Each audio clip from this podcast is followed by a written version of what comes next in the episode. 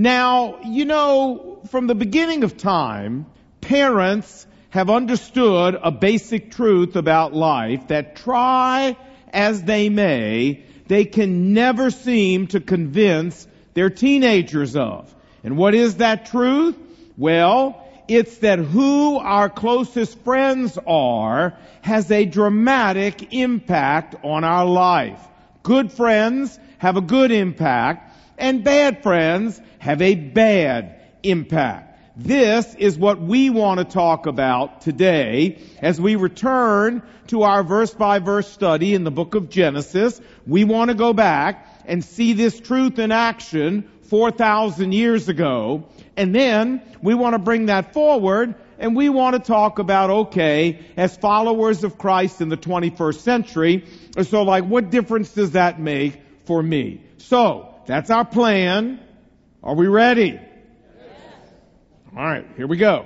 A little bit of background first.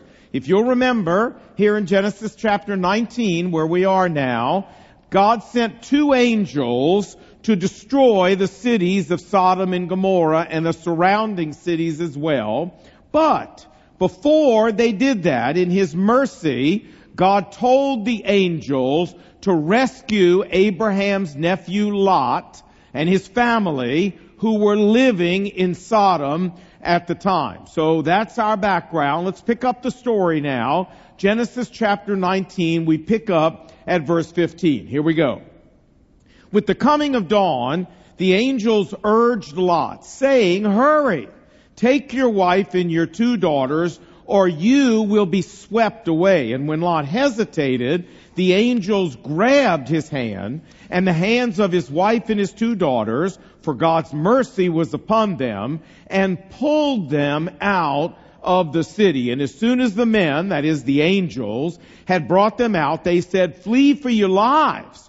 Do not look back and don't stop anywhere in the plain. Escape to the mountains or you will be swept away. But Lot said to them, Oh no, my lords. You have magnified your loving kindness by saving my life, but I cannot escape to the mountains, for this disaster will still overtake me there and I will die. Lot said, Now behold, there is a town near enough to flee to, and it is small. Please let me escape there. For is it not small? Meaning if you don't destroy it, it's not that big a deal that my life may be saved. And the angel said, Behold, I grant you this request. That is, not to overthrow the town about which you have spoken. Hurry, escape there, for I cannot do anything until you get there. Therefore, the name of this town was called Zoar, which in Hebrew means small. It was near to Sodom, but it was kind of south of Sodom where Lot fled to. Verse 23. Now, the sun had risen by the time Lot came to Zoar, and then the Lord rained down fire and brimstone on Sodom and Gomorrah. And he overthrew those cities and all the valley and all the inhabitants of the cities and all that grew on the ground. Wow. Now Abraham, who was living in Hebron, arose early in the morning and looked down towards Sodom and Gomorrah, and he saw, and behold, the smoke of the land was ascending like the smoke of a furnace. You say, well, Lon, wait a minute, let me, let's just stop right here. So tell me, you really believe this happened exactly the way the Bible says? You really believe that God rained down fire and brimstone, whatever that is? Well, it's kind of a sulfuric compound. That God rained that down on these cities and burned them all up exactly like this? Absolutely, I believe that. And I gave you all the reasons why, biblically, archaeologically and historically why this, I believe, stands the test of an investigation and is exactly true as the Bible says, and all of that was in part 42 of this series entitled Lot's Sad Ending. If you miss that, I urge you to either buy the CD in our lobby after the service or to go online to mcleanbible.org and download or podcast that message and listen to it. And I'll give you the biblical information, the archaeological information, the historical information that I think makes it clear this really did happen. Verse 26. But Lot's wife looked back and became a pillar of salt. And yes, I believe that happened too. Exactly the way the Bible says, primarily because the Lord Jesus himself believed that this happened. Remember what he said in the New Testament, Luke 17:32. He said, "Remember Lot's wife." When he was talking about not looking back at the second coming and missing anything of this world, he said, "Remember Lot's wife." Now, what happened to Lot and his two daughters after this? Well, let's look. Verse 30. And Lot left Zoar and stayed in the mountains and his two daughters with him, for he was afraid to stay in Zoar, so he stayed in a cave along with his two daughters. There are literally thousands upon thousands of natural caves that are all around this area, and so obviously Lot picked one of these caves and he and his two daughters lived in it. Verse 31. And then the firstborn said to the younger daughter, Our father is old, and there is no man to come in to us after the manner of the earth. Come, let us make our father drunk with wine, and let us lie with him, that we may preserve our family through our father. So they made their father drink wine that night, and the firstborn went in and lay with her father. And he was so drunk that he did not know when she lay down or when she arose. On the following day, the firstborn said to the younger daughter, Behold, I lay last night with my father. Let us make him drink wine also tonight. Then you go in and lie with him. So they made their father drink wine that night also. And the younger arose and lay with him. And again, he was so drunk, he did not know when she lay down or when she arose either. Thus, both Lot's daughters became pregnant by their father. The firstborn daughter bore a son and called his name Moab, and he is the father of the Moabites to this day. As for the younger daughter, she also bore a son, and she called his name Ben Ami, and he is the father of the Ammonites to this day. The Ammonites settled just north of the Moabites, again, on the east side of the Dead Sea and the Jordan River. Now, that's the end of Genesis 19, our passage. But it's time now for us to ask our most important question. So, is everybody ready? All you guys out there ready? Everybody here Tyson's ready? Yes? Okay. Not inspiring me with great confidence, but we're going to try this anyway, alright? So, here we go. Come on now. Nice deep breath. One, two, three. Very nice. That's good. You say, Lon, so what? Say, this is a little like not so good. What just happened here? Well, I agree. This is like a little not so good. But we're going to talk about it anyway and talk about what difference it makes for you and me. Our passage in Genesis 19 certainly records one of the most unsavory events in all of the Bible. But you know, one of the greatest proofs of the Bible's veracity and trustworthiness and integrity is that it tells us truthfully, openly about the failures of its greatest heroes as well as their successes. And for sure, that's the case here in Genesis 19 with Lot. I mean, it's so tragic. His life began so well, walking with Abraham, following God by faith into the promised land, becoming a wealthy man by the blessing of God. And look how his life ends. How tragic is this? But We've talked about that already. I want to talk now about his two daughters, shall we? I mean, for them to conceive a plan like this and then to carry it out with such coolness and so matter of factly is astonishing to me. You say, well, but Lon, maybe this was considered okay in that day to preserve your family by having sex with your father. Friend, listen to me. No human society has ever considered incest between a father and his daughter to be okay. You say, well, maybe they did way back in Abraham and Lot's time. No, they didn't. You say, well, how can you be so sure of that? Because we have a wonderful stela, which means like a, looks a little bit like the Washington Monument, uh, uh, from the time of Hammurabi in uh, Babylon. It dates to within 100 to 200 years of the time of Abraham. It's called the Code of Hammurabi, which is written on it. And the Code of Hammurabi specifically mentions this kind of incest between a father and a daughter and declares it to be a serious crime for which the people who do it are exiled for the rest of their life out of the community.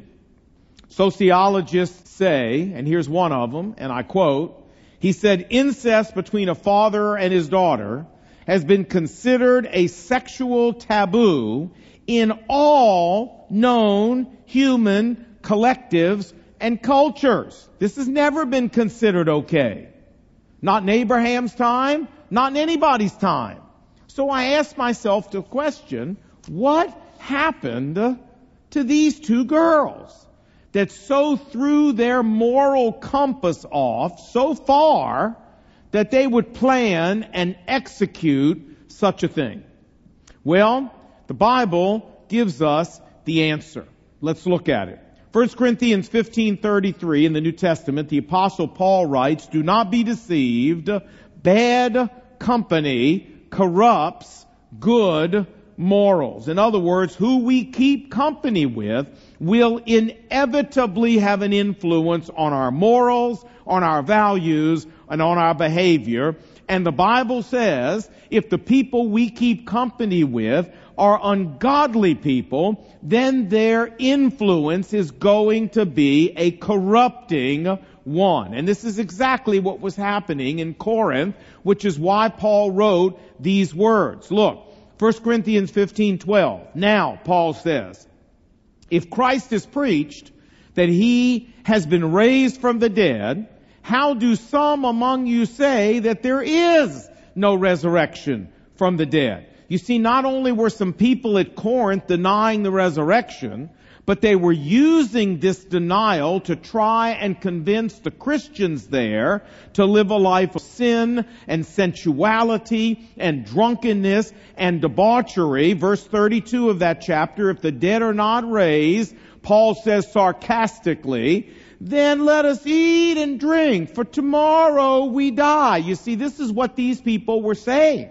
They were saying, hey, let's eat and drink, for tomorrow we die. Their logic was, there's no resurrection, there's no heaven, after you die there's no nothing, so let's forget about morals, let's forget about biblical obedience, let's forget about holy living, and just grab all the sensual pleasures we can right now, for tomorrow we die. And it was in this context that the apostle Paul wrote to the believers in Corinth and said, do not be deceived. Bad company like the ungodly people you've got telling you there's no resurrection, bad company will corrupt good morals. Now look, he goes on to say, next verse, become sober minded as you ought and stop sinning. For some people have no knowledge of God. The people who are telling you there's no resurrection and you're letting them influence your behavior and lead you into sin and they don't even know God, Paul says, I speak this to your shame. Now, Let's go back to Genesis 19 because this is exactly what happened to Lot's two daughters.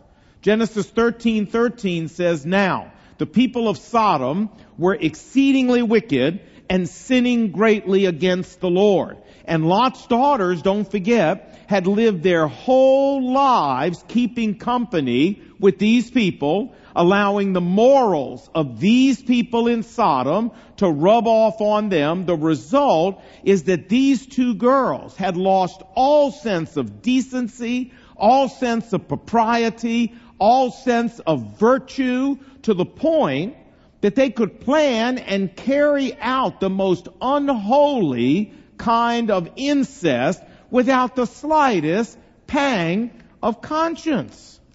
I like what Charles Ryrie said about them in his study Bible. He said they were Sodom tainted. They had lived there so long that the morals of that city had tainted them. Now, let's bring all of this forward and talk about you and me. As followers of Christ, how does this relate to us? Well, friends, much in every way because this principle from 1 Corinthians 15, do not be deceived. Bad company corrupts good morals. This is telling us that we as believers need to be discerning and deliberate about the closest company we keep, and this principle is a key teaching of the Word of God. 2 Corinthians 6:14 says, "Do not be unequally yoked up together with unbelievers. The imagery here comes from the world of agriculture, where when you were going to plow a field, you would yoke up two animals to pull the plow. Now, if you yoked up two equal animals, two mules, two oxen, two horses, whatever, it worked fine. Everybody knew that. But if you unequally yoked up two animals, then it worked terribly. If you don't believe me, sometimes take a plow and put an ox on one side of the yoke and a mule on the other and watch what happens. It ain't pretty. And it doesn't work. You can't do that. And everybody in the ancient world understood that principle. What the Bible's telling us is that this is not just a principle for how you plow a field. It's a principle for people spiritually. And Paul goes on to make that clear.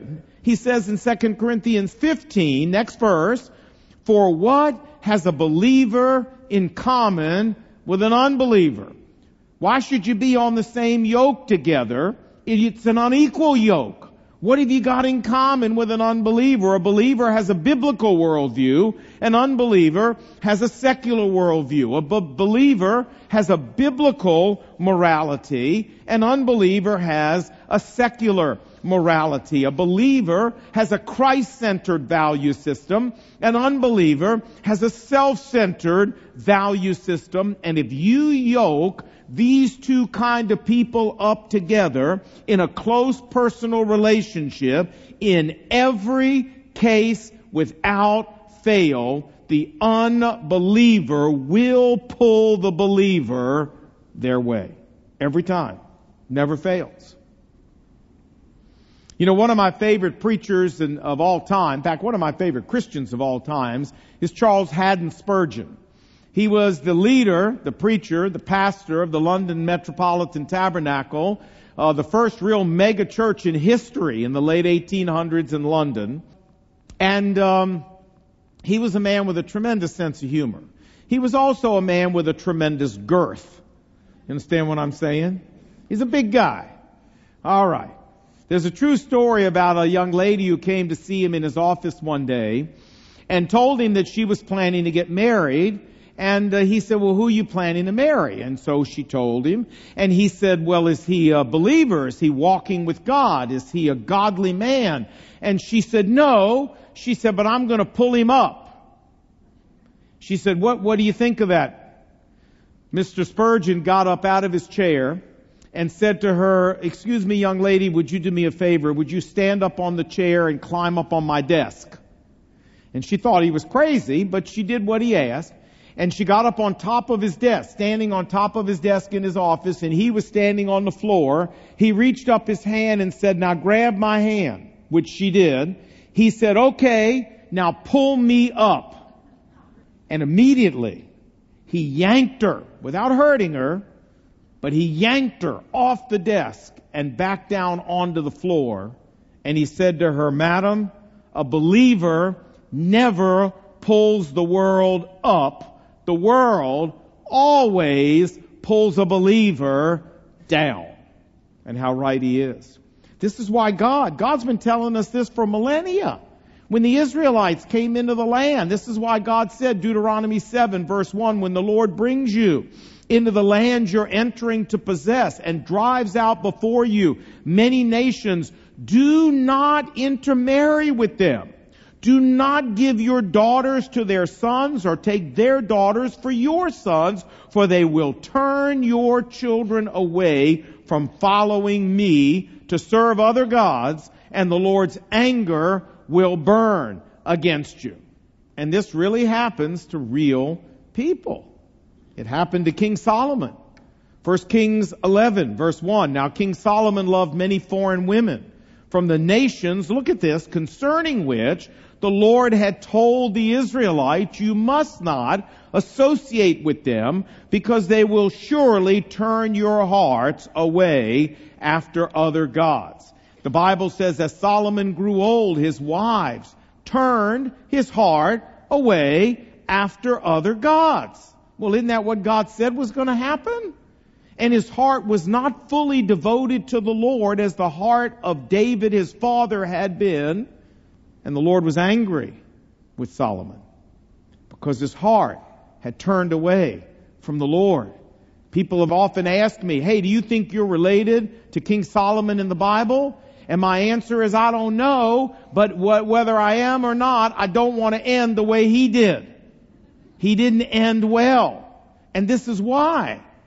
But friends, this principle applies not just to our spouses. It applies to all our close personal relationships, our best friends, our business partners, our boyfriends, our girlfriends, our mentors, our therapists, our roommates, anyone we allow to have a major influence in our life. You say, well, Lon, wait a minute, wait a minute. Sounds to me like you're branding every non-believer on the planet as a horrible person. No. No, I'm just saying what the apostle John said, 1 John 4 verse 5. He said, they, unbelievers, are of the world, and therefore they speak from the viewpoint of the world. What John is saying here is because of their spiritual condition, unbelievers are not horrible people, they're worldly people. And that's the only kind of people they can possibly be, because that's what they are. They are of the world. You say, Solon, what are you saying? Uh, that we as followers of Christ shouldn't have any contact with non-believers? No, I'm not saying that at all. Remember what Jesus said, John 17, 15. He said, we are in the world. We're just not to be of the world. Folks, to accomplish the Great Commission and to reach people for Christ, of course, we must have acquaintanceships with folks who don't know the Lord. Play golf with them. Go out to lunch at work with them. Go to a ball game with them. Listen to me. This is what I'm saying. But we must guard our hearts and not allow them to become the influencers of our lives. That's what I'm saying. Does everybody understand that? Let me say it again. We must guard our hearts and not allow them to become the influencers of our life. Hey, it's a real simple formula, friends.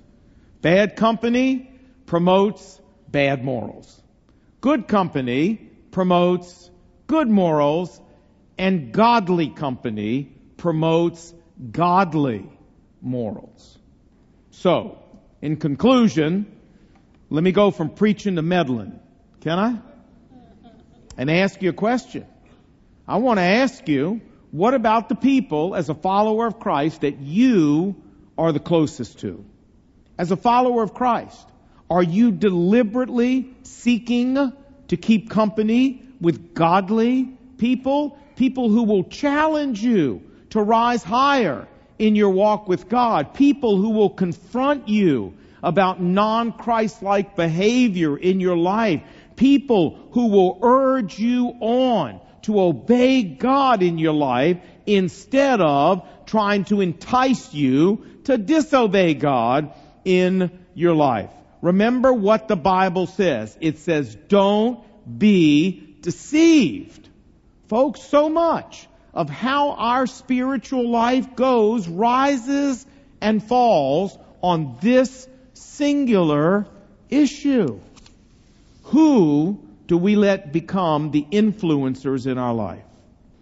You say, so what you're saying, Lon, is that I may need a complete overhaul of my personal relationships. If I really want to grow in Christ or if I'm a new believer, you're saying I may have to, you know, give up some of my personal relationships because they're, they're taking me in the wrong direction and build all new relationships. Is that what you're saying? Well, I did. This is what I had to do. You know, when I came to Christ 42 years ago, and with this we're done, of course I was in Chapel Hill. And, uh, I'd been in Chapel Hill for almost six years when I came to Christ, over five. And, uh, you know, everybody I knew my whole life was Chapel Hill, North Carolina. And the man who led me to Christ, of course, you know his name was Bob Eckhart. After I came to Christ, he said, uh, "Now you need to get baptized." I said, "What? Jewish people don't get baptized? Are you crazy?" I said, "Talking about Jesus might be one thing, but get baptized?" Well, I did because if that's what Jesus said, that's what I did. And then after I got baptized, he said, "Now you need to leave town." True. I said, "What do you mean I need to leave town?" He said, Lon, don't you understand? Every relationship you have here, all your old drug buddies, all your old drinking buddies, all your old girlfriends, all your fraternity brothers, don't you understand every relationship you have in this town is enticing you to sin and enticing you to disobey God and, and trying to lead you in the wrong direction. You are never going to blossom here as a Christian with all of these relationships. You need to get out of Dodge. And when you go someplace else and finally settle, make a deliberate point, he told me, to build a team of people around you from the very beginning who walk with Christ. You know what? I left town. Hitchhiked around the country for a while with my dog, came to Washington in 1971, and did exactly what Bob Eckhart said. Began looking out for, searching out, and surrounding myself with people whose spiritual walk was higher than mine, better than mine, and would challenge mine. And those were the friends I picked. Bob Eckhart gave me one of the best pieces of advice anybody's ever given me.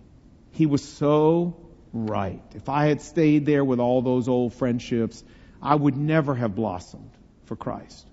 And friends, if you keep all the old relationships that you have right now, I don't know your friends, but if they're not walking with Jesus and many of them ahead in their walk with Jesus than where you are, then, you know, your life's not going to blossom for Christ either. Sorry. You're going to be just like a teenager whose parents keep telling them who you hang around with is going to have a huge effect on how your life goes. And friends, I'm here on behalf of God to say what Bob Eckhart said to me, which is deliberately seek out, seek out people who are Christ-like and ahead of you in their walk and make them the influencers in your life. Had Lot's daughters done that, things might have ended very different for them. But we don't want to walk in their footsteps. So if you need to change some friendships, hey, I'm going to pray right now that God gives you the courage to do it. Was it hard to break all those friendships, leave Chapel Hill and start over? Huh, of course it was hard. But if we mean business with Christ, we're willing to do it. And you know what? He honors it. So let's pray. Heavenly Father, thank you so much for challenging us today as believers in Christ. Regarding one of the most important teachings in the Word of God that who we keep company with spiritually will have a make it or break it influence on our spiritual walk. And so now I want to take a moment of quiet just for a moment and allow people here to talk to you, Lord. And if there's some relationships that they need to change, Lord, press that case home to them, even in these moments.